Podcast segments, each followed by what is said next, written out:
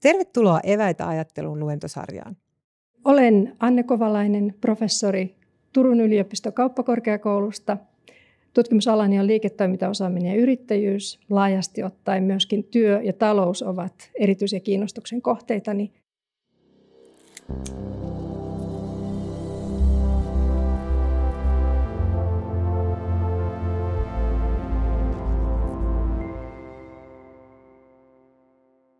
Tänään puhun teille digitalisaatiosta, luottamuksesta ja alustatyöstä. Miten nämä kolme seikkaa liittyvät yhteen? Keskeinen tekijä niitä yhdistämässä on teknologia.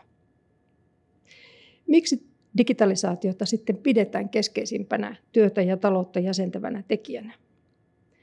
Usein me ajattelemme, että teknologia on helppokäyttöistä, se tuottaa hyvää, tehokkuutta ja parantaa kaikenlaista toimintaa. Ja näinhän useimmiten onkin. Robotin ajama auto toimii tehokkaammin kuin meidän ajamamme auto, tekee vähemmän virheitä ja kaikki sujuukin hyvin, kun se ajaa moottoritietä. Mutta entä jos se joutuu kääntymään huonosti merkitylle, kuoppaiselle mökkitielle, jossa ei ole raitoja tiessä ohjaamassa auton suuntaa? Ilmiöiden monimutkaisuutta on hyvin helppo aliarvioida.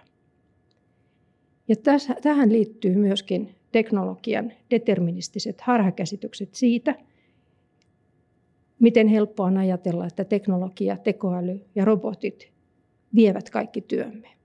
Näin ei suinkaan ole. Metafora on vähän köykäinen, mutta on keskeistä oivaltaa, mitä tämä monimutkaisuuden aliarviointi voi tarkoittaa. Olen tässä muotoillut sen niin, että kun digitaalisuudelle rakentuu teknologia ja meidän arkipäiväinen elämämme koko ajan yhä enenevässä määrin. Me asumme älytaloissa, käytämme kaikkea, pankkia, lentokoneita, autoja, mobiiliteknologian avulla. Näiden kaupallistettujen keksintöjen jatkuva tulva ja virta tekee elämästämme näennäisen helppoa. Niinpä me helposti ajattelemme hyvin deterministisesti myöskin digitalisaatiosta, myönteisesti tai kielteisesti. Tyypillisiä kielteisiä ilmauksia viime aikoina, varsinkin tekoäly-sovellusten kautta, keskusteluun on noussut ajatus siitä, että tekoäly ja robotit vievät kaikki työmme. Tämä lause on ollut työelämän ja talouden tutkijoiden keskuudessa jo, voisiko sanoa 30 vuotta, ehkä pidempäänkin 50 vuotta. Ja se on esimerkki juuri tällaisesta deterministisesta harhakäsityksestä, joka oikeastaan ei perustu tutkimukseen, vaan ajatukseen siitä, että me ajattelemme teknologian olevan lähtökohtaisesti jotenkin parempaa, tehokkaampaa, fiksumpaa ja, ja ihmisiä korvaavaa. Ja sitähän se pitkälle on. Mutta kuten kaikki sovellukset, se, kun se asetetaan ja juurrutetaan työhön, työyhteisöihin, työelämän arkeen, siihen arkipäiväisyyteen, jossa me elämme, me huomaamme, että se joutuu tekemään paljon työtä, se teknologia itsessään, jotta se rupeaa elämään meidän kanssamme. Ja aina näin ei käy. Eli tällainen deterministinen harhakäsitys johtaa helposti siihen, että me ajattelemme asioiden menevän virtaviivaisesti. No tutkimusten mukaan kuitenkin on niin, että vaikka joitakin ammatteja ja työtehtäviä selvästi katoaa, Tätä on tutkittu erityisen paljon teollisuudessa. Me näemme, että digitaalinen alustatalous ja digitalisaatio yleisestikin luo myös uusia ammatteja ja työtehtäviä. Työtehtävien katoaminen sinänsä ei välttämättä tuotakaan sitä yksioikoista lopputulosta, jossa ajattelemme, että työttömyys seuraa digitalisaatiosta tai robotiikasta tai tekoälystä, vaan tämä muutos on paljon syvällisempää tapahtuu muutoksia sen suhteen, miten teknologia kehittyy, miten se ui sisään erilaisiin ammatteihin. Ammatit eivät kuitenkaan ole ihan tyhjössä tai teknologian soveltaminen ammatteihin tai teknologian tulo työpaikoille tai työn sisältöihin. Harvoin mietimme tässä ilmiön monimutkaisuudessa sitä, miten vaikkapa julkinen valta on osa tämän teknologian sisään tuloa ammatteihin, koulutukseen ja siihen, millä tavalla me ajattelemme teknologian auttavan meitä tai tuovan meille apua tai tuovan lisää uusia töitä tai kadottavan joitakin entisiä töitä. Tällä hetkellä erityisesti julkisen sektorin kyky ja tapa vastata teknologian asettamiin haasteisiin on kiinnostava, koska sekä työvoimapolitiikka että koulutuspolitiikka ohjaavat hyvin vahvasti sitä, miten digitaalinen alustatalous kehittyy tai miten digitalisaatio otetaan osaksi esimerkiksi kurrikulumia erilaisissa koulutuksissa. Ja tätä kautta välillisesti vaikutetaan myös niihin kyvykkyyksiin ja osaamisiin, joita valmistuvilla on. Jos me mietimme tätä syvällisemmin kaikkien ammattien kohdalla, voimme ottaa esimerkkejä hyvinkin laajalta kentältä. Koska työn muutokset eivät tapahdu itsestään. On suuri vaikutus sillä, miten esimerkiksi koulutukseen tuodaan teknologia jo mukaan heti alkuvaiheessa. Miten luodaan mahdollisuuksia soveltaa teknologiaa työssä ja miten luodaan teknologiaan liittyviä työpaikkoja tulevaisuudessa. Tässä kaikessa julkisen sektorin kyky ja mahdollisuudet vastata tähän kysymykseen ovat aivan keskiössä. Ja tästä pääsemme siihen, että kysymys ei olekaan esimerkiksi koulutuksen käytetystä rahasta, vaan sen rahan oikeasta allokoinnista tiettyihin kysymyksiin, jotka, jotka liittyvät koulutukseen ja koulutuksen sisältöihin. Eli ilmiöiden monimutkaisuus kytkeytyy hyvin vahvasti siihen, miten me teknologiasta ajattelemme ja miten sitä sovellamme.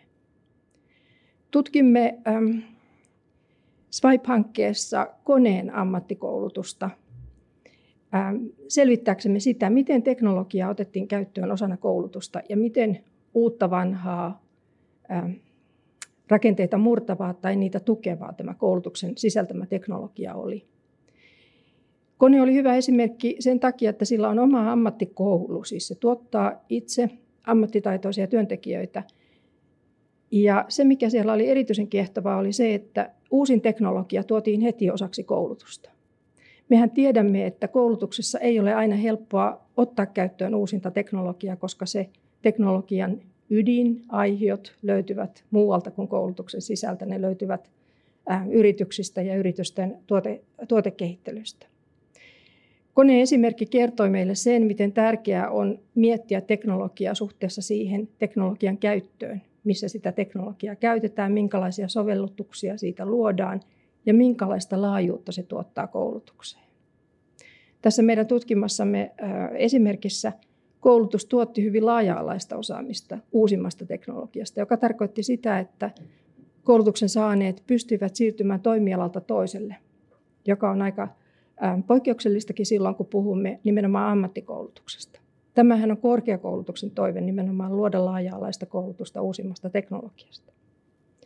Mutta tämä esimerkki kertoo juuri siitä, että miten hankalaa on miettiä sitä ilmiötä, minkälaisia asiantuntijoita me löydämme mahdollisesti vastaamaan niitä työpaikkoja, joita tulevaisuudessa yritykset ja julkinen sektori luovat, ja miten teknologia rakentuu tähän jo koulutuksesta lähtien mukaan siihen käytäntöihin.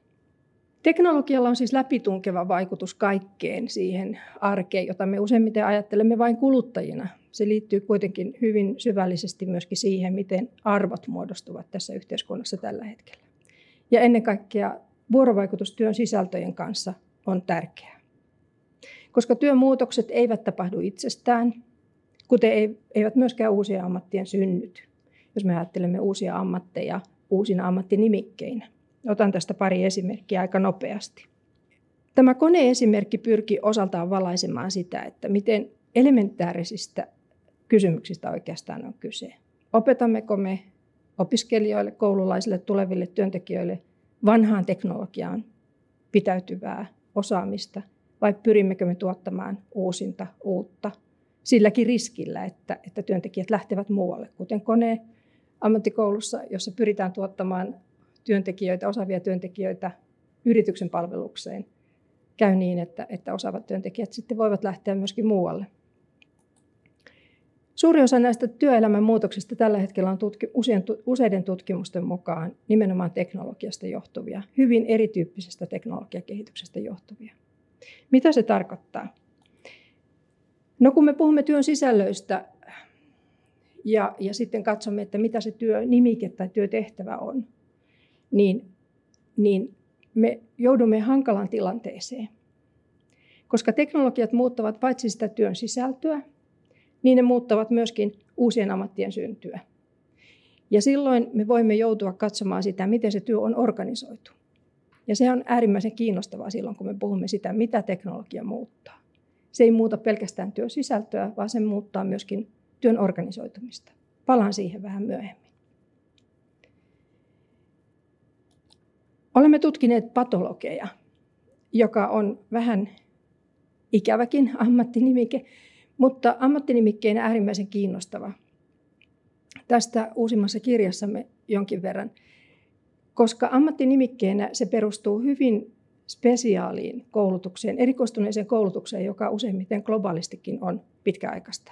Joudutaan hankkimaan lääketieteen tutkinto, sitten vielä erikoistumaan ja useimmiten erikoistumaan sitten vielä sen erikoistumisen sisällä. Patologiassa on tapahtunut kehitys, oikeastaan voisi sanoa räjähdys kohti digitaalista patologiaa, joka tarkoittaa sitä, että, että patologi, joka ennen tutki kudoksia ja hankki niitä kudosnäytteitä, fyysisiä kudosnäytteitä, tutkii nykyään näytöltänsä ympäri maailmaa. Hän pystyy istumaan jossakin ja lukemaan niitä kudosnäytteitä ja niihin liittyvää osaamista. Hän hyödyntää siinä tekoälyä, koneoppimista ja globaaleja tietovarantoja. Tässä mielessä patologia on nykyään digitaalista patologiaa, eikä ruumiiden kanssa työskentelyä, jos sen näin karkeasti ilmaisee. Ja silloin se tarkoittaa konkreettisesti siinä työssä, että enää ei mietitä eikä huolehdita kudosnäytteistä ja niiden säilytyksestä, joita ei kuljetella pitkiä matkoja. Tämä työn kuvan sisältö on tältä osin ehkä siirretty jollekin toiselle henkilölle, mutta sitä enemmän siihen ammattinimikkeeseen liittyykin niiden kudosnäytteiden digitalisointia, kuka tekee sen, missä se on tehty, onko se tehty riittävällä tarkkuudella, millaista digitaalista kuvausta käytetään – miten tekoäly tai koneoppiminen pystyy lukemaan globaaleista tietovarannoista esimerkiksi riittävästi erilaisia poikkeamia pystyäkseen antamaan tulkinta kehikon itse patologille. Tällainen työn digitalisoituminen tapahtuu hitaasti ja silti nopeasti. Tässä ammattikunnassa se on tarkoittanut sitä, että on vaikkapa yliopistoihin perustettu uusia tehtäviä ja toiminimiä, jotka eivät olekaan enää sairaalan kytköksissä, vaan ne ovat kytköksissä IT-osastoihin tai IT-laitoksiin tai tiedekuntiin. Juuri tämän työn sisällön digitoitumisen myötä. Ja tekoälyn käyttäminen on tullut hyvin voimakkaasti osaksi tätä työtä. Tämä esimerkki ja lukuisia muitakin olemme käsitelleet teoksessamme muun muassa Oikeustiede on tyyppi esimerkki siitä, jossa tietovarantoja ja tekoälyä pystytään hyödyntämään tänä päivänä niin kansallisesti kuin globaalisti päätöksiä tehtäessä. Ja kun me mietimme näiden kahden ammatin sisällön kautta, niin ne ammattikuvat uivat aika kauas siitä perinteisestä ajatuksesta, joka meillä näihin ammatteihin sitoutuu. Tässä mielessä rakenteelliset muutokset ovat kytköksissä työn sisältöjen muutoksiin. Ja teknologialla on hyvin läpitunkeva vaikutus siihen, miten se ammatin sisältö onkin muuttunut toisenlaiseksi. Teknologia tuottaa myös toisenlaisia ulottuvuuksia. Hyppään tässä valvontaan siitä syystä, että se on erityisen kiinnostava osa työn sisältöjen ohella.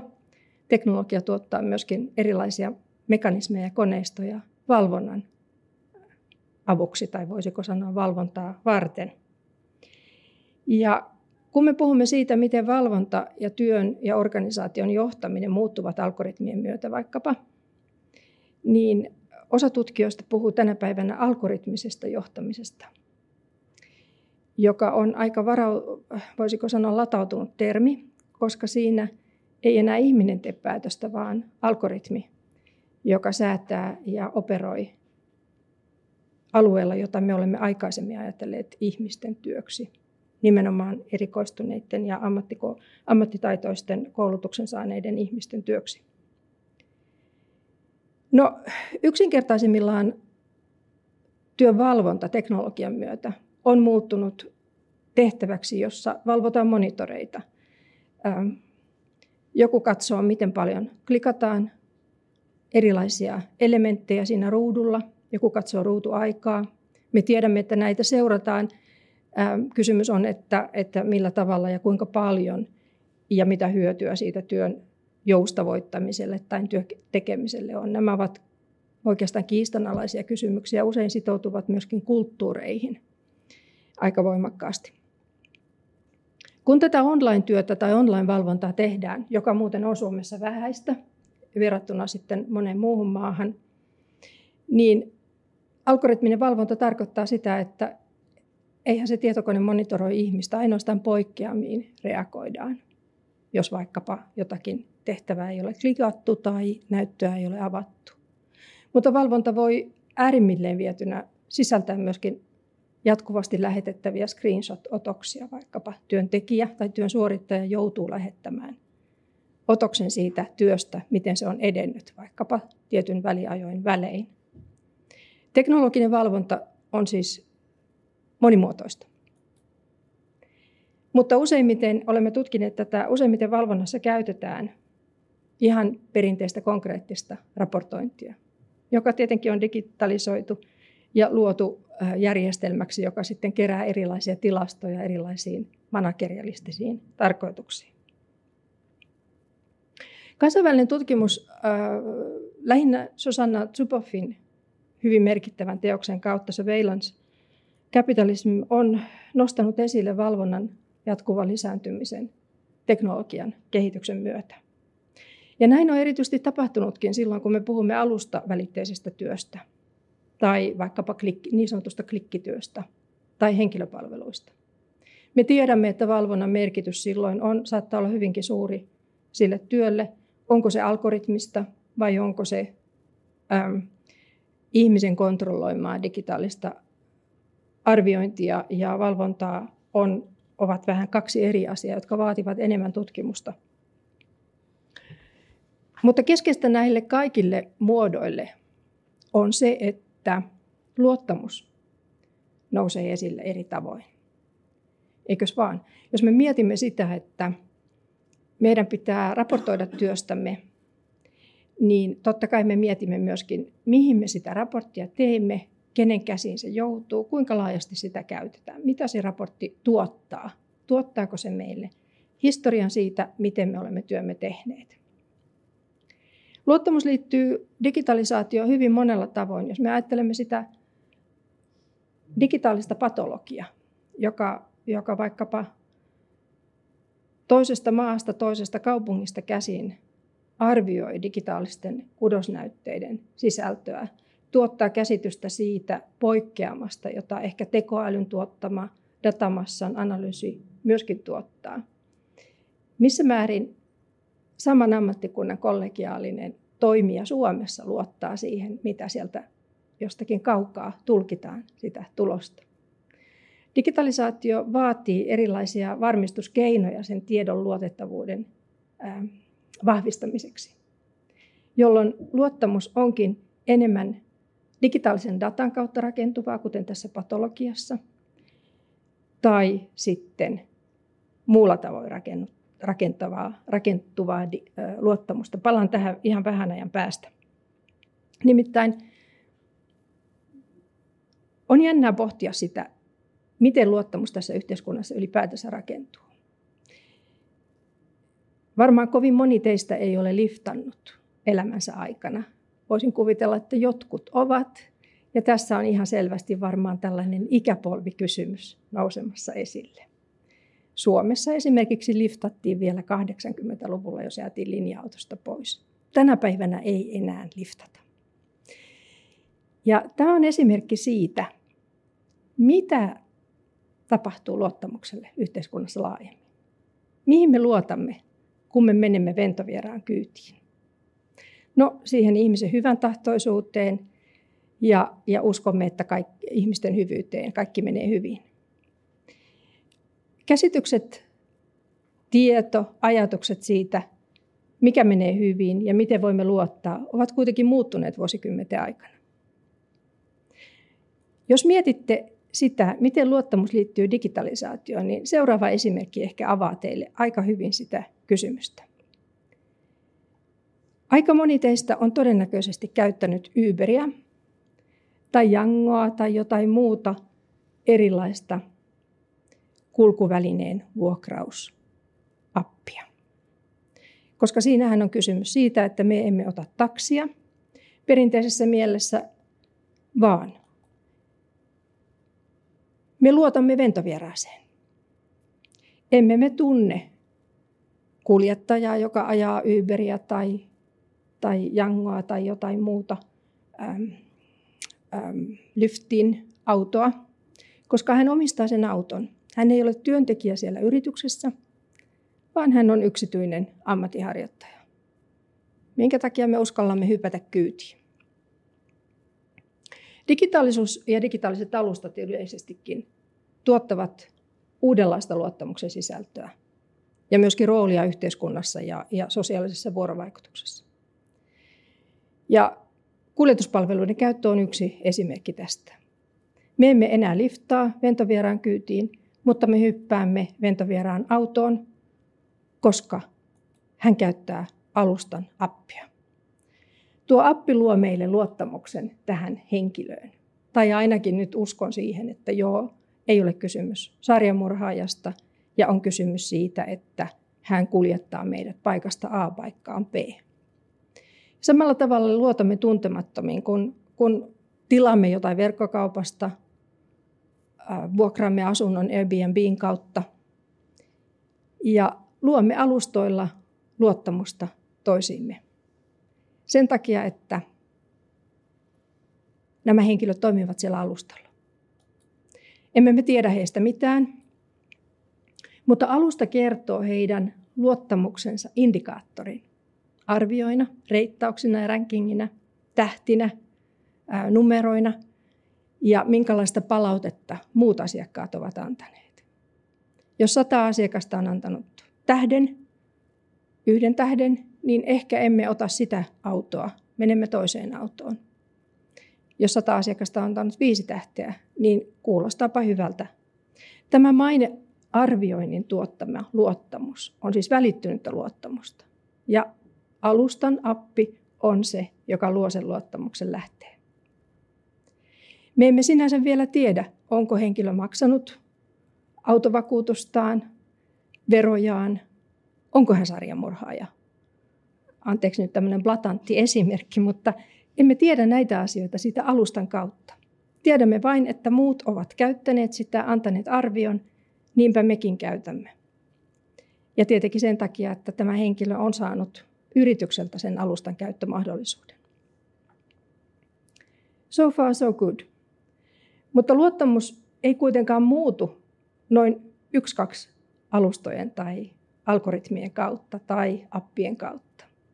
Nimittäin tutkimusten mukaan on olemassa sellaisia rakenteellisia epätasa-arvon lähteitä, kuten vaikkapa naisten ja miesten arviointi alustoilla tai vaikkapa etnisten vähemmistöjen arviointi suhteessa tyypillisesti valkoihoisiin.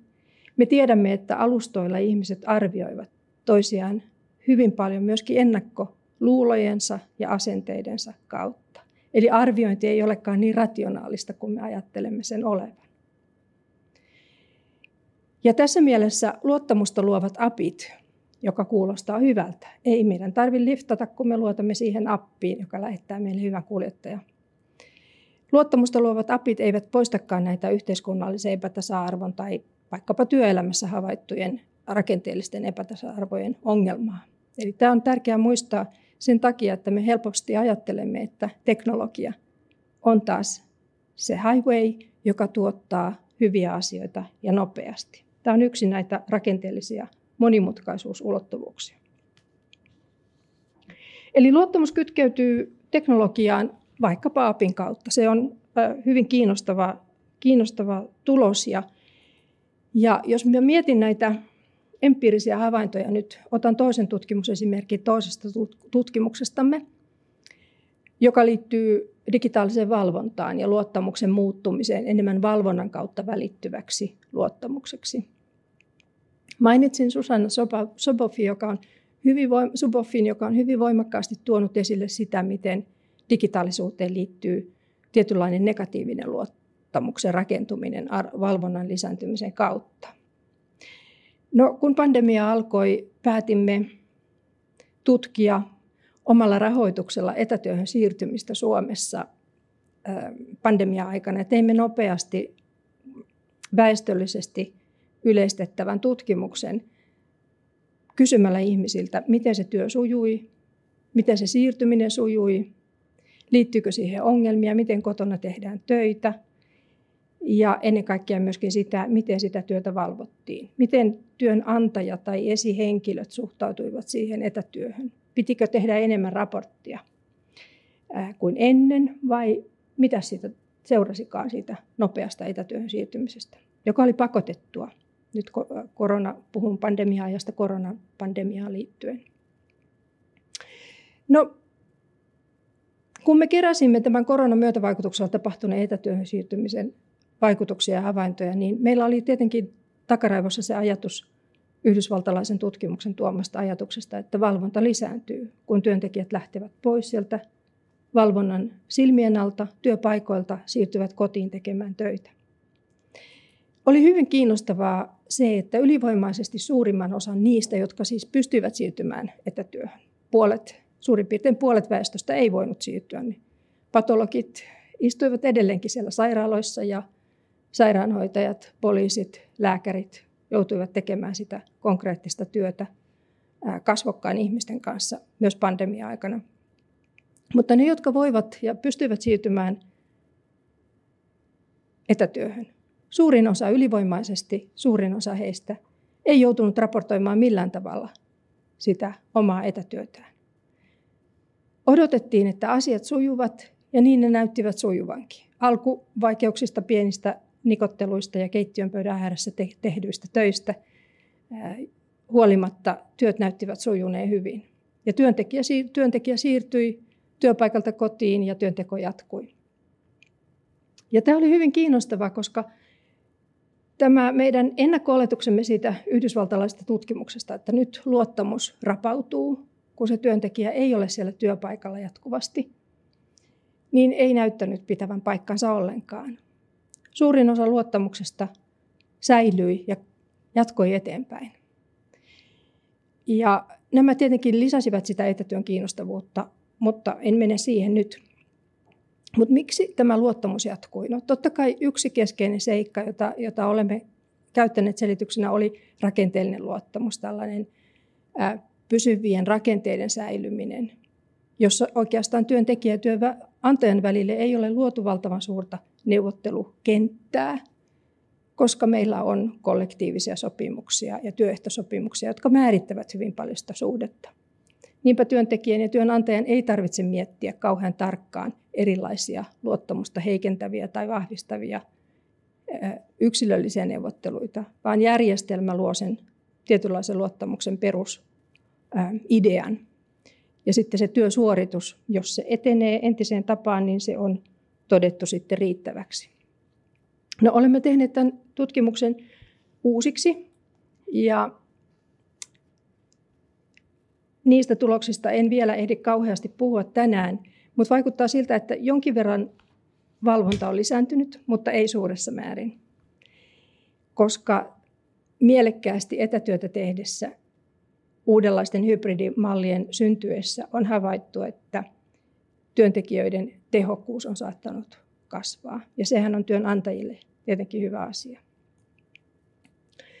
Tässä nopeasti pieni vertailu vuonna 2020 tapahtuneesta etätöihin tai hybriditöihin siirtymisestä ja halusta jatkaa. Tämä on hyvin pientä tekstiä, tämä ei näy, mutta perusviesti tässä on, että sininen pylväs kertoo siitä, että haluaa pysyvästi tehdä hybridityötä vuonna 2020 ja vuonna 2022. Ja tuo oranssipylväs tarkoittaa taas sitä, että ei halua ollenkaan jatkaa hybriditöissä. Perusviesti tässä on se, että näyttää siltä, että hybridityömalli on tullut jäädäkseen, kun sitä työntekijöiltä kysytään. Naisten ja miesten välillä ei ole suurta eroa, ei myöskään ikäluokkien välillä. eikä koulutuksenkaan suhteen kovin suurta eroa tapahdu. Eli pienen alkukitkan jälkeen myöskin vähemmän koulutetut haluavat siirtyä tällaisen joustavaan hybridityömalliin, jossa tehdään välillä etänä, välillä työpaikalla. Ja tämä tietenkin tarkoittaa isoja muutoksia siihen luottamuksen rakenteeseen, mutta digitalisaatio tuottaa myös siihen välineitä ja myönteisessä mielessä mahdollisuuksia, jos näin halutaan ajatella. Olen käsitellyt vähän, ehkä voisi sanoa hyppäyksenomaisesti ajatusta luottamuksesta, mutta se, missä luottamus liittyy digitalisaatioon hyvin vahvasti, on nimenomaan alustatyö ja alustatalous. Ja muutama seikka ja muutama sana siitä. Ensinnäkin, mikä on alusta? Alusta on kaksisuuntainen tai kolmisuuntainen markkina. Ja tori on hyvä metafora tai allegoria sille, mitä alusta tekee. Se tuo yhteen ihmisiä, tavaroita, ideoita, kansainvälisiä toimijoita. Alusta on se, jossa ihmiset tapaavat ideat vaihtuvat, tavarat vaihtavat omistajaa. Ja vanha markkinatori on aina toiminut näin. Torilla on aina ollut myös omistaja, ja, ja se on tässä alusta taloudessa tai alusta yrityksessä, voisiko sanoa alusta työssä myöskin erityisen merkittävää. Koska torimyyjät eivät ole nyt alustatyöntekijöitä, siitä ää, haluan tehdä huomautuksen. Tori on vilkas paikka ja parhaimmillaan se tuottaa ihan uutta. Ja näinhän alustatalouskin toimii. Se tuo uusia ajatuksia, se luo vapautta tiedolle, mutta se voi olla myös markkinapaikka väärälle tiedolle tänä päivänä. Eli alusta on niin kuin vanhanaikainen markkina. Parhaimmillaan tori, joka toimii erittäin hyvin. Mutta digitaalinen alustatalous on paljon muutakin. Se, mitä me näemme, on tuo kuvion yläosa. Me näemme asiakkaat, käyttäjät siellä digitaalisella torilla, alustalla. Me näemme tarjonnan ja tarjonnan luojat. Mutta pinnan alla tapahtuu paljon enemmän, koska se digitaalisten alustojen keskinäisriippuvuus ja, ja se, että alustat tuottavat yhdessä jotakin isompaa, on käynnissä koko ajan. Alustat kytkeytyvät myöskin perinteisiin yrityksiin aika vahvasti – ja luovat myöskin uudenlaista taloudellista toimintaa ja sitä kautta muuttavat työtä. Eli digitaalisen työn muutos ei tapahdu vain työn sisällä tai työnimikkeissä, vaan se tapahtuu myöskin siinä, miten työ kiinnittyy organisaatioihin ja yrityksiin ja talouteen laajemmin. Siitä muutama sana jatkossa. Digitaaliset alustat siis luovat erilaisen ekosysteemin. Erilaisia ekosysteemeitä on oikeammin sanoa. Osa niistä on alustaekosysteemeitä, osa niistä on ekosysteemeitä, joissa perinteinen talous, perinteiset vanhat yritykset kytkeytyvät toisiinsa uudella tavalla alustojen kautta. Alustatalous on merkittävä osa tämän päivän taloutta jo nyt. Alustatyöstä puhuminen antaa ehkä vähän kapean näkökulman siihen, mitä alusta talous kaiken kaikkiaan on, koska alustojen merkittävyys ei rajaudu pelkästään niihin alusta työtä tarjoaviin yrityksiin, vaan laajemmassa mielessä koko talouden kehitykseen ja juuri siihen monimutkaisuuteen, jossa teknologia on merkittävässä asemassa siinä, miten talous muuttuu. Kaksi seikkaa, erityisesti verkostovaikutukset, jotka olen tässä maininnut, ja valta-asymmetria. Niillä on kuitenkin merkittävä roolinsa myöskin työmuutoksissa. Muutama esimerkki siitä. Alustoilla työtä tekevät määritellään tällä hetkellä oikeastaan globaalisti muutamaa maata äh, lukunottamatta. Heidät määritellään yrittäjiksi. Riskit ja oheiskulut kuuluvat siis heille – ja perinteiset yritykset tässä joutuvatkin erilaisen kilpailutilanteeseen kuin aiemmin. On kuitenkin niin, että alustalla työtä myyvä henkilö, onko hän yrittäjä perinteisessä mielessä, tämmöisessä sumpeetterilaisessa vapaan talouden mielessä? No Sumpetteriä paljon tutkineena niin voin sanoa, että ei todellakaan ole. Vaikka alustalla työtä tekevä omistaa työvälineensä, Hän ei kuitenkaan ole vapaa yrittäjä siinä mielessä, että hän voisi toimia täysin vapaasti. Hän ei voi toimia ilman sitä appia. Hän voi toki ottaa kaksi appia. Hän voi olla Uber-kuljettaja, Lyft-kuljettaja, Paidu-kuljettaja, Jango-kuljettaja. Yhtä kaikki hän on riippuvainen siitä appista. Ja ennen kaikkea myöskin sen appin asettamista rajoitteista, jotka ovat läpinäkymättömiä. Ja se on osa alustatalouden, voisiko sanoa, aivan uudenlaista logiikkaa. Alustatalous ei ole läpinäkyvä niille toimijoille. Se ei ole läpinäkyvä meille kuluttajille, mutta ei myöskään niille toimijoille, jotka toimivat yrittäjinä siellä alustataloudessa. Alustoihin ylipäätänsä liitetään kolmenlaisia rakenteellisia piirteitä. Ennen kuin menen tuohon digitaaliseen alustatyöhön, haluan ottaa nämä alustoitumisen rakenteelliset piirteet esille, koska on kysymys nähdäkseni hyvin merkittävästä talouden muutoksesta, joka täytyy ymmärtää osana sitä työmuutosta. Eli ei riitä, että me katsomme vain alustatyötä, vaan meidän täytyy ymmärtää, mikä se logiikka siellä taustalla on, koska meidän ennustuksemme on kollegani kanssa kirjoittamassamme kirjassa, on se, että alustat toimivat myöskin julkisella sektorilla ihan pian. Ja oikeastaan jo toimivatkin. Alustat siis muuttavat julkisia ja yksityisiä instituutioita ja niiden toimintoja. Ne vaikuttavat perinteisiin instituutioihin, miten työtä tehdään, millä tavalla alustot toimivat osana sitä julkista sektoria. Ja ne muuttavat sitä luottamuksen sisältöä, kuten edellä nostin esille, ja sen roolia taloudessa. Digitaalista alustatyötä on monenlaista. Olen tässä nyt käyttänyt esimerkkinä äh, kaikkien tuntemaa alusta kuljettajaa, kuljetuspalveluita tarjoavaa partneria tai, tai yrittäjää. Mutta alustatyötä tekevät yhtä lailla sairaanhoitajat tänä päivänä. Heidän työnsä saattaa välittyä alustan kautta mahdollisille potentiaalisille työnantajille, mutta hän toimii siellä kuitenkin yrittäjänä ja harvemmin luo työsuhdetta tai pysyvääkään työkontaktia näihin alustan kautta heidät palkkaaviin tai heidän palveluita ostaviin instituutioihin. Tässä mielessä alustatyö on hyvin monenlaista ja monen, moniulotteista. Opettajat tällä hetkellä joissakin maissa toimivat alustayrittäjinä. He luovat sisältöjä, digitaalisia sisältöjä ja opetussisältöjä, joita vaikkapa yliopisto saattaa sitten myydä sovitusti. Ja opettaja ei ole suinkaan työsuhteessa yliopistoon, vaan on itsenäinen yrittäjä. Miettikää, mitä se voi tarkoittaa koulutuksen sisällöille jatkossa. Viisi piirrettä yhdistää näitä hyvin erilaisia alustatyön muotoja. Ja ensimmäisenä tietenkin on digitaalisten työvälineiden käyttö.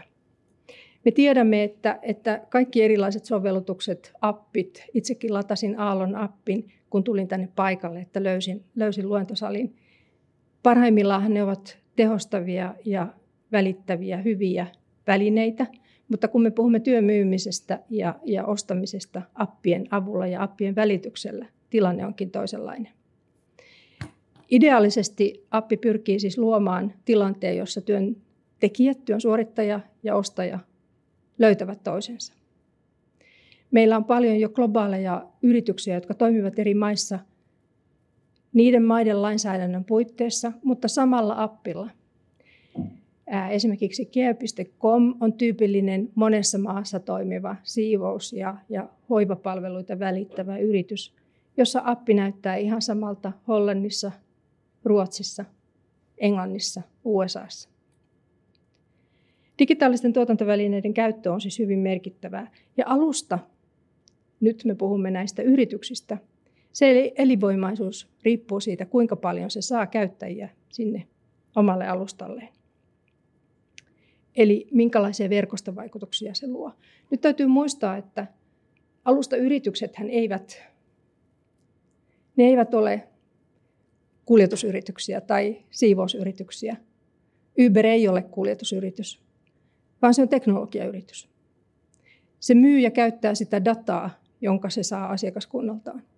Tässä on suuri ero siis siihen, mitä Uberin kuljettaja tekee työkseen ja mitä Uber alusta yrityksenä tekee omassa liiketoiminnassaan. Mainitsin jo työn suorittajien määritteleminen yrittäjiksi. Ja tämä on kiinnostava sen takia, että hyvin monessa maassa, oikeastaan globaalisti voi sanoa, että tätä koetellaan oikeudessa ähm, aika usein eri yritysten kohdalla.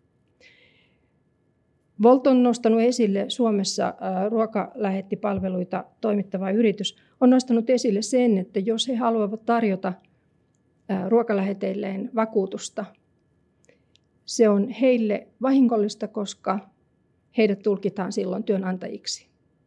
Eli kovin läheistä suhdetta toimijoiden ja näiden työtä välittävien tai palveluita välittävien tekijöiden välille ei voi syntyä. Siitä huolimatta heitä valvotaan. Usea alustayritys valvoo työsuorittajia, kuten firma valvoo työntekijöitään. Ja sitä kautta säännellään myöskin esimerkiksi Yhdysvalloissa on tehty paljon tutkimusta siitä, ähm, miten Uber voi pudottaa ihmisiä sieltä palveluista ja miten se voi nostaa näkyvyyttä ja niin poispäin. Eli valvonta on ikään kuin, algoritminen valvonta on osa kuitenkin sitä työtä, joka kohdistuu yrittäjiin. Nyt sun Peter varmaan kääntyisi äh, haudassaan, jos tästä kuulisi. No, vakavammin ottaen sellainen työn muutos, joka on tapahtunut algoritmisesti tapahtuvan johtamisen ja alustatalouden myötä, on vanhan käsitteen just in time tyyppisen ajattelun tulo osaksi työn tekemistä. Mitä se tarkoittaa? No se tarkoittaa sitä, että kun me työntekijöinä voimme käyttää aikaamme siihen, että me kouluttaudumme, opettelemme uuden ohjelman, mietimme ratkaisuja, jotka liittyvät tulevaisuuden tekemiseen. Me teemme sen työaikana työnantajan sallimissa raameissa. Alustayrityksissä työtä tekevät tai alustan kautta työtä tarjoavat henkilöt eivät tätä tee mitenkään palkattuina. He eivät voi vyöryttää kustannuksiaan siihen hintaan, jolla he työtä tekevät. He oppivat uusia asioita, mutta se tapahtuu omalla ajalla omalla kustannuksella. Ja silloin tulojen epävarmuus ja pienuus ovat juuri se seikka, jotka, jotka heikentävät sitä, sitä työn suorittajan jatkuvuutta. Jos joutuu käyttämään paljon omaa aikansa uusien ohjelmistojen opetteluun, vaikkapa jos on softan kirjoittaja, niin se tapahtuu kaikki omalla ajalla, ei työnantajan ajalla. Sitten voi tietenkin kysyä myöskin, saadaanko parasta mahdollista palvelua. Ja toki tähän liittyy myöskin se uudenlainen piirre, että työnostaja voi joukkoistaa työtehtäviä ihan uudella tavalla tarpeidensa mukaan joustavasti ja tehokkaasti alustan välityksellä. Eli kun ennen yksi kielenkääntäjä käänsi artikkelin, niin nyt voikin työtä jakaa niin, että siinä on viisi ihmistä, jotka tekevät pienen palasen samalla ajalla. Eli tietynlainen Justin Time-periaatteen mukaantulo työn organisointiin on tapahtunut ihan uudella tavalla alustatyön myötä. Työvoiman yksilöllistäminen edelleen on yksi keskeinen piirre, joka alustatyön kautta on tullut esille. Kun alustat eivät ole niitä varsinaisia, niiden liiketoimintaidea ei rakennu siihen varsinaiseen kuljetuspalveluun tai, tai jakelupalveluun, vaan nimenomaan siihen tieto, tiedon ja teknologian hallintaan, niin silloin se datan keruu on niille aivan äärimmäisen keskeistä. Ja se on se, jolla luodaan ja mahdollistetaan yrityksen kehittäminen ja kehittyminen eteenpäin. Kuitenkin sille työn suorittajalle tai sille yrittäjälle, joka, joka alustan kautta tekee sitä työtä, vaikkapa freelance-kääntäjä tai opettaja, tämän tiedon käyttö, mahdollisuus on rajallinen. Siinä mielessä se toiminta ei ole läpinäkyvää. Ja, ja hän ei sitä tietoa saa, hän kerryttää sitä tietoa kyllä oman toimintansa kautta, mutta tässä mielessä mahdollisuus osallistua sellaiseen yhteiseen tuotantoon on, on huomattavasti vähäisempi. No, toinen seikka, joka liittyy työvoiman yksilöllistämiseen, on tietenkin kollektiivisuuden puute. Työntekijät kilpailevat keskenään globaalisti. Me tiedämme sen, että asiantuntijat vaikkapa me olemme tutkineet Upwork-nimistä globaalia alustaa, jolla asiantuntijat toimivat he kilpailevat keskenään, koska vain yksi voi voittaa työtarjouksen tai, tai jonkun projektin, ja siellä käytännössä tällaisen yhteistoiminnallisen idean tai yhteistyömahdollisuus on suhteellisen pieni. Ähm, viimeisenä seikkana digitaalista alustatyötä yhdistävistä tekijöistä nostan esille tämän hallinnan ja valvonnan taas, koska se kytkeytyy siihen luottamuksen kysymykseen. Valvonta ei olekaan välttämättä sellaista, mitä me tutkimme etätyön kohdalla. Että kysyykö työnantaja kerran viikossa raporttia tai haluaako hän tavata kasvokkain Zoomissa tai Teamsissa kerran kuussa. Valvonta on välittyneempää ja teknologisesti suoritettua. Ja kun se on rakennettu sisään sinne teknologiaan, vaikkapa sinne teknologiseen alustaan, niin niistä ei sitten erikseen voi tietenkään neuvotella, koska työn suorittaja ei voi tietää, ei voi tietää, millä tavalla algoritmi valvoo työntekijää tai työn suorittajaa. Ja useimmiten teknologia tuottaa juuri, juuri valtavasti tietoa, vaikkapa nyt kuljettajan, ää, otetaan esimerkkinä, joka on ehkä helpoin näistä käsitellä, ää, työajoista, ajojen määristä, vastaanotetuista kyydeistä, ää, saaduista arvioista – ja kaikki tämä muuttuu yhdessä anonyymiksi, näkymättömäksi, kasvottomaksi valvonnaksi, joka sitten tuottaa algoritmisesti rakenteen, jossa kuljettaja joko nousee, laskee tai tippuu kokonaan sieltä kuljettajien joukosta. Ja tämän tyyppinen arviointi on uutta arviointia, jota, jota voi periaatteessa ajatella, että se tuotetaan kaikkiin työtehtäviin jossain määrin jatkossa. Tämä on kiehtova ajatus, Enkä tiedä kuinka helppoa se lopulta on, koska tämän tyyppistä valvontaa, sen hyötyä tai haittaa ei ole kovin helppoa arvioida. Mitä hyötyä on siitä, että me vaikkapa hyvin monimutkaista älyllistä prosessia alkaisimme arvioimaan algoritmien avulla. No ehkä tekoäly, chat, GPT tekee sen jo meidän puolestamme, mutta, mutta käytännössä työtehtävien arvioinnin kasvu tulee lisääntymään algoritmisen hallinnan ja valvonnan myötä. Se, mikä ehkä muuttuu enemmän, on, on se, että mitä ne materiaaliset ja symboliset arvot, jotka liitetään siihen työhön, tulevat olemaan. Ne tietynlaiset viidet tähdet tai hyvät rankingit voivat johtaa siihen, että tehdään niitä asioita, joilla pysytään siellä listalla. Tätä emotionaalista työtä, emotional labor, työtä tehdään ihan luontaisesti kaikissa ammateissa, me tiedämme sen. Mutta kun tämä palaute on äärimmäisen tärkeää, jotta pysytään ja pystytään tuottamaan niitä omia palveluita jatkossa, niin ne alkavat muuttaa sitä kulttuuria, toimintamallia, yksilöllistä käyttäytymistä jopa, jolloin, jolloin herkästi ajatellaankin työtä hyvin yksilöllistetyksi työksi. Ei ajatella silloin työyhteisöä tai työyhteisössä tehtävää työtä, vaan työ on yksilöllisesti kilpailtua työtä, voisiko sanoa niin. Ja tällainen symbolinen ja materiaalinen muutos, mehän tiedämme, että sitä tapahtuu koko ajan työssä ää, eri tavoin, mutta se konkretisoituu ja muuttuu hyvin näkyväksi silloin, kun me katsomme alustan kautta tehtävää yksilöllistettyä työtehtävää ja työsuoritusta.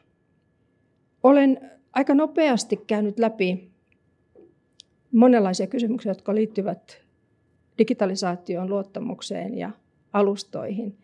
Ja haluan näin lopuksi antaa teille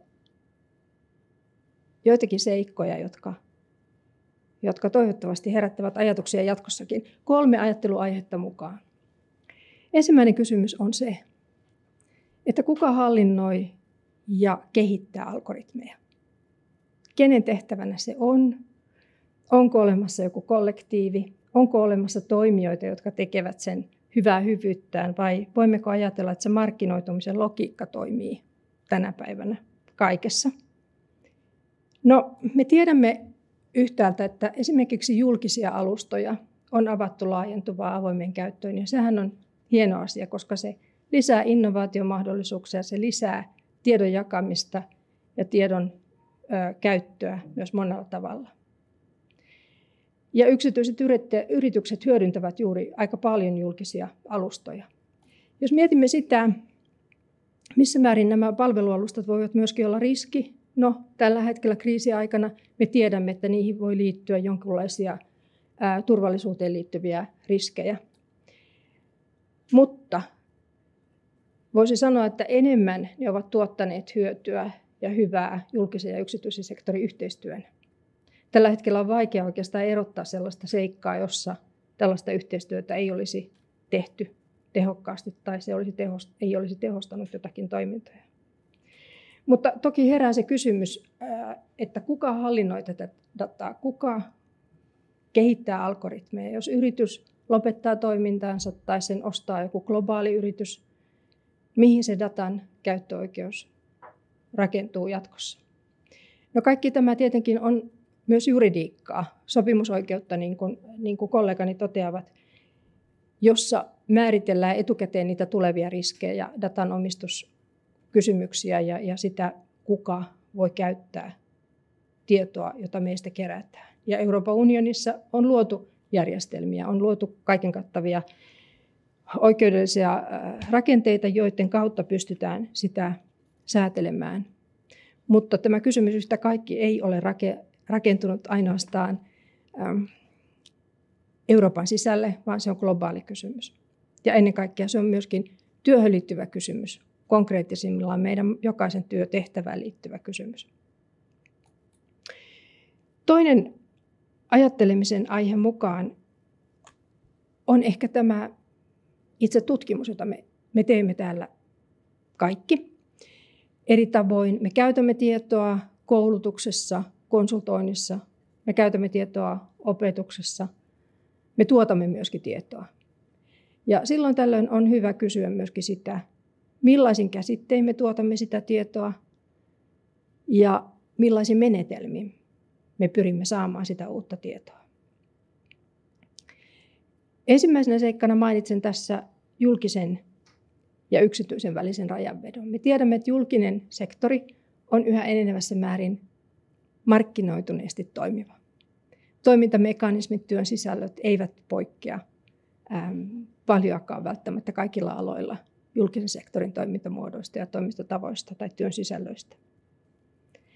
Me tiedämme, että palkkatyön ja yrittäjyyden välinen rajapinta on murtumassa ja osittain murtunut niin, että, että liikkumista tapahtuu myös palkkatyön ja yrittäjyyden välillä, erityisesti korkeasti koulutettujen ja, ja työuran jo luoneiden kohdalla. Me puhumme korkeakulttuurista kautta digitaalisesta kulttuurista. Onko niiden välillä olemassa eroa? Ennen kaikkea me puhumme, kun me puhumme tiedosta, me usein nojaamme tilastointiin ja tilastojen tuottamaan tietoa. No, tilastot ovat sillä tavalla hankala eläin, että tilastot tuottavat meille systemaattisesti vertailtavissa olevaa tietoa jostakin asiasta yliajan. Ja siinä mielessä ne ovat valtavan hieno väline isoin muutosten kuvaamiseen. Mutta sitten kun me puhumme työn sisällöistä, vaikkapa tästä digitaalisesta patologista, joka ei koskaan lähdekään sieltä näyttösäärästä minnekään potilastyöhön, niin tähän tilastointi ei pure. Samalla tavoin alustatyö on hyvin hankala. Olin mukana työryhmässä, jossa kehitettiin alustatyöhön liittyviä kysymyksiä, joita tilastokeskus voisi esittää osana aineiston keruuta, eh, joka on iso, raskas, kallis koneisto. Ja siinä tultiin juuri siihen lopputulokseen, että on vaikea kysyä yhtä kahta kysymystä, joka kattaisi tämän valtavan monipuolisen ulottuvuuden, joka tähän työhön sisältyy. Ja niinpä me olemmekin tänä päivänä tilanteessa, jossa, jossa meillä on hyvää tutkimusta, mutta samalla täytyy kysyä, löydämmekö me riittävästi uusia välineitä tämän monipuolistuvan, monimutkaistuvan maailman hahmottamiseen näillä välineillä. Ja tämä on sellainen kysymys, joka tutkijoita ilman muuta aina vähän askarruttaa, ja hyvä onkin, että myöskin tämän kanssa askartelemme. Viimeinen seikka, jonka toivon herättävän joitakin ajatuksia, liittyy juuri tähän tulevaisuuteen. Miten me hahmotamme sitä tulevaisuuden työelämää ja työtehtävien muutosta osana digitalisaatiota. Koska me tiedämme, että digitaaliset alustat erityisesti, ja nyt puhun digitaalisista alustoista laajassa mielessä, viihdealustat, Google, mitä me käytämmekään, ne muokkaavat vahvasti sitä taloutta paitsi kuluttajien näkökulmasta ja kuluttajien käyttäminä, niin myöskin yritysten käyttäminä. Ja tässä tällaiset digitaaliset ja ei-digitaaliset ulottuvuudet järjestyvät hyvin nopeasti uusin tavoin ja vaikeasti ennustettavin tavoin. Me puhumme siis monimutkaistuvasta maailmasta, ei yksinkertaistuvasta maailmasta silloin, kun me puhumme digitaalisesta maailmasta. Ja juuri näihin perinteisiin erotteluihin, koska useimmiten me puhumme erottelujen kautta, nojaava tutkimus tai tilastointi ei juuri pystykään hahmottamaan tätä monimutkaistuvaa maailmaa tältä osin. Mitä meidän pitäisi silloin tehdä? No, silloin tällöin on hyvä pohtia ja pysähtyä ajattelemaan sitä, kuka määrittää sitä meidän tulevaisuuttamme ja sitä vaikkapa hyvää työelämää, jos me ajattelemme, että mitä se työ merkitsee ihmisille, miten ansaintaa voidaan tehdä työn kautta, miten sisällöllisesti kiinnostavaa työtä voidaan löytää? Ja miten muokata vaikkapa tulevaisuuden työnkuvia koulutuksen kautta niin, että ne ovat kiinnostavia nuorille ihmisille, jotka ovat tottuneet kuluttamaan globaalisti, mutta jotka joutuvat tekemään työtä sitten jossakin hitaassa organisaatiossa, jossa työuupumuskin voi uhata jossain vaiheessa. Silloin tällöin on hyvä kriittisesti pohtia juuri vaikkapa globaalien ylikansallisten yritysten voimaa ja, ja valtaa. Ja muistaa, että myöskin valtiolliset ja, ja ylikansalliset poliittiset päätöksenteot ja koneistot pyrkivät toimimaan yhdessä.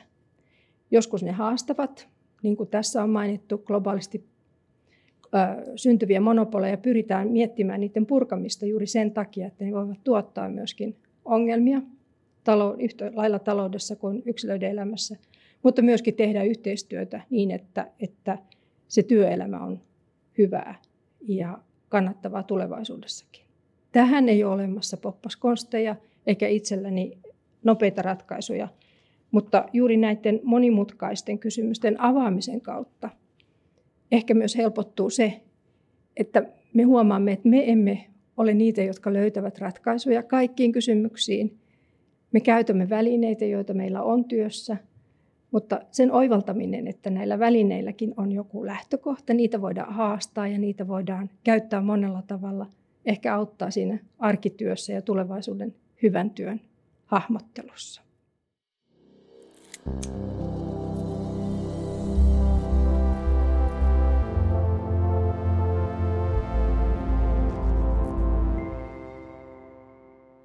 Kiitos kun kuuntelit Eväitä ajattelun luentosarjaa. Yhteistyössä Aalto-yliopiston Future Work, työelämän tutkimusyhdistys ja Työ 2030-ohjelma. Lisää infoa ja linkkejä löytyy osoitteesta www.aalto.fi kautta en kautta Future Work.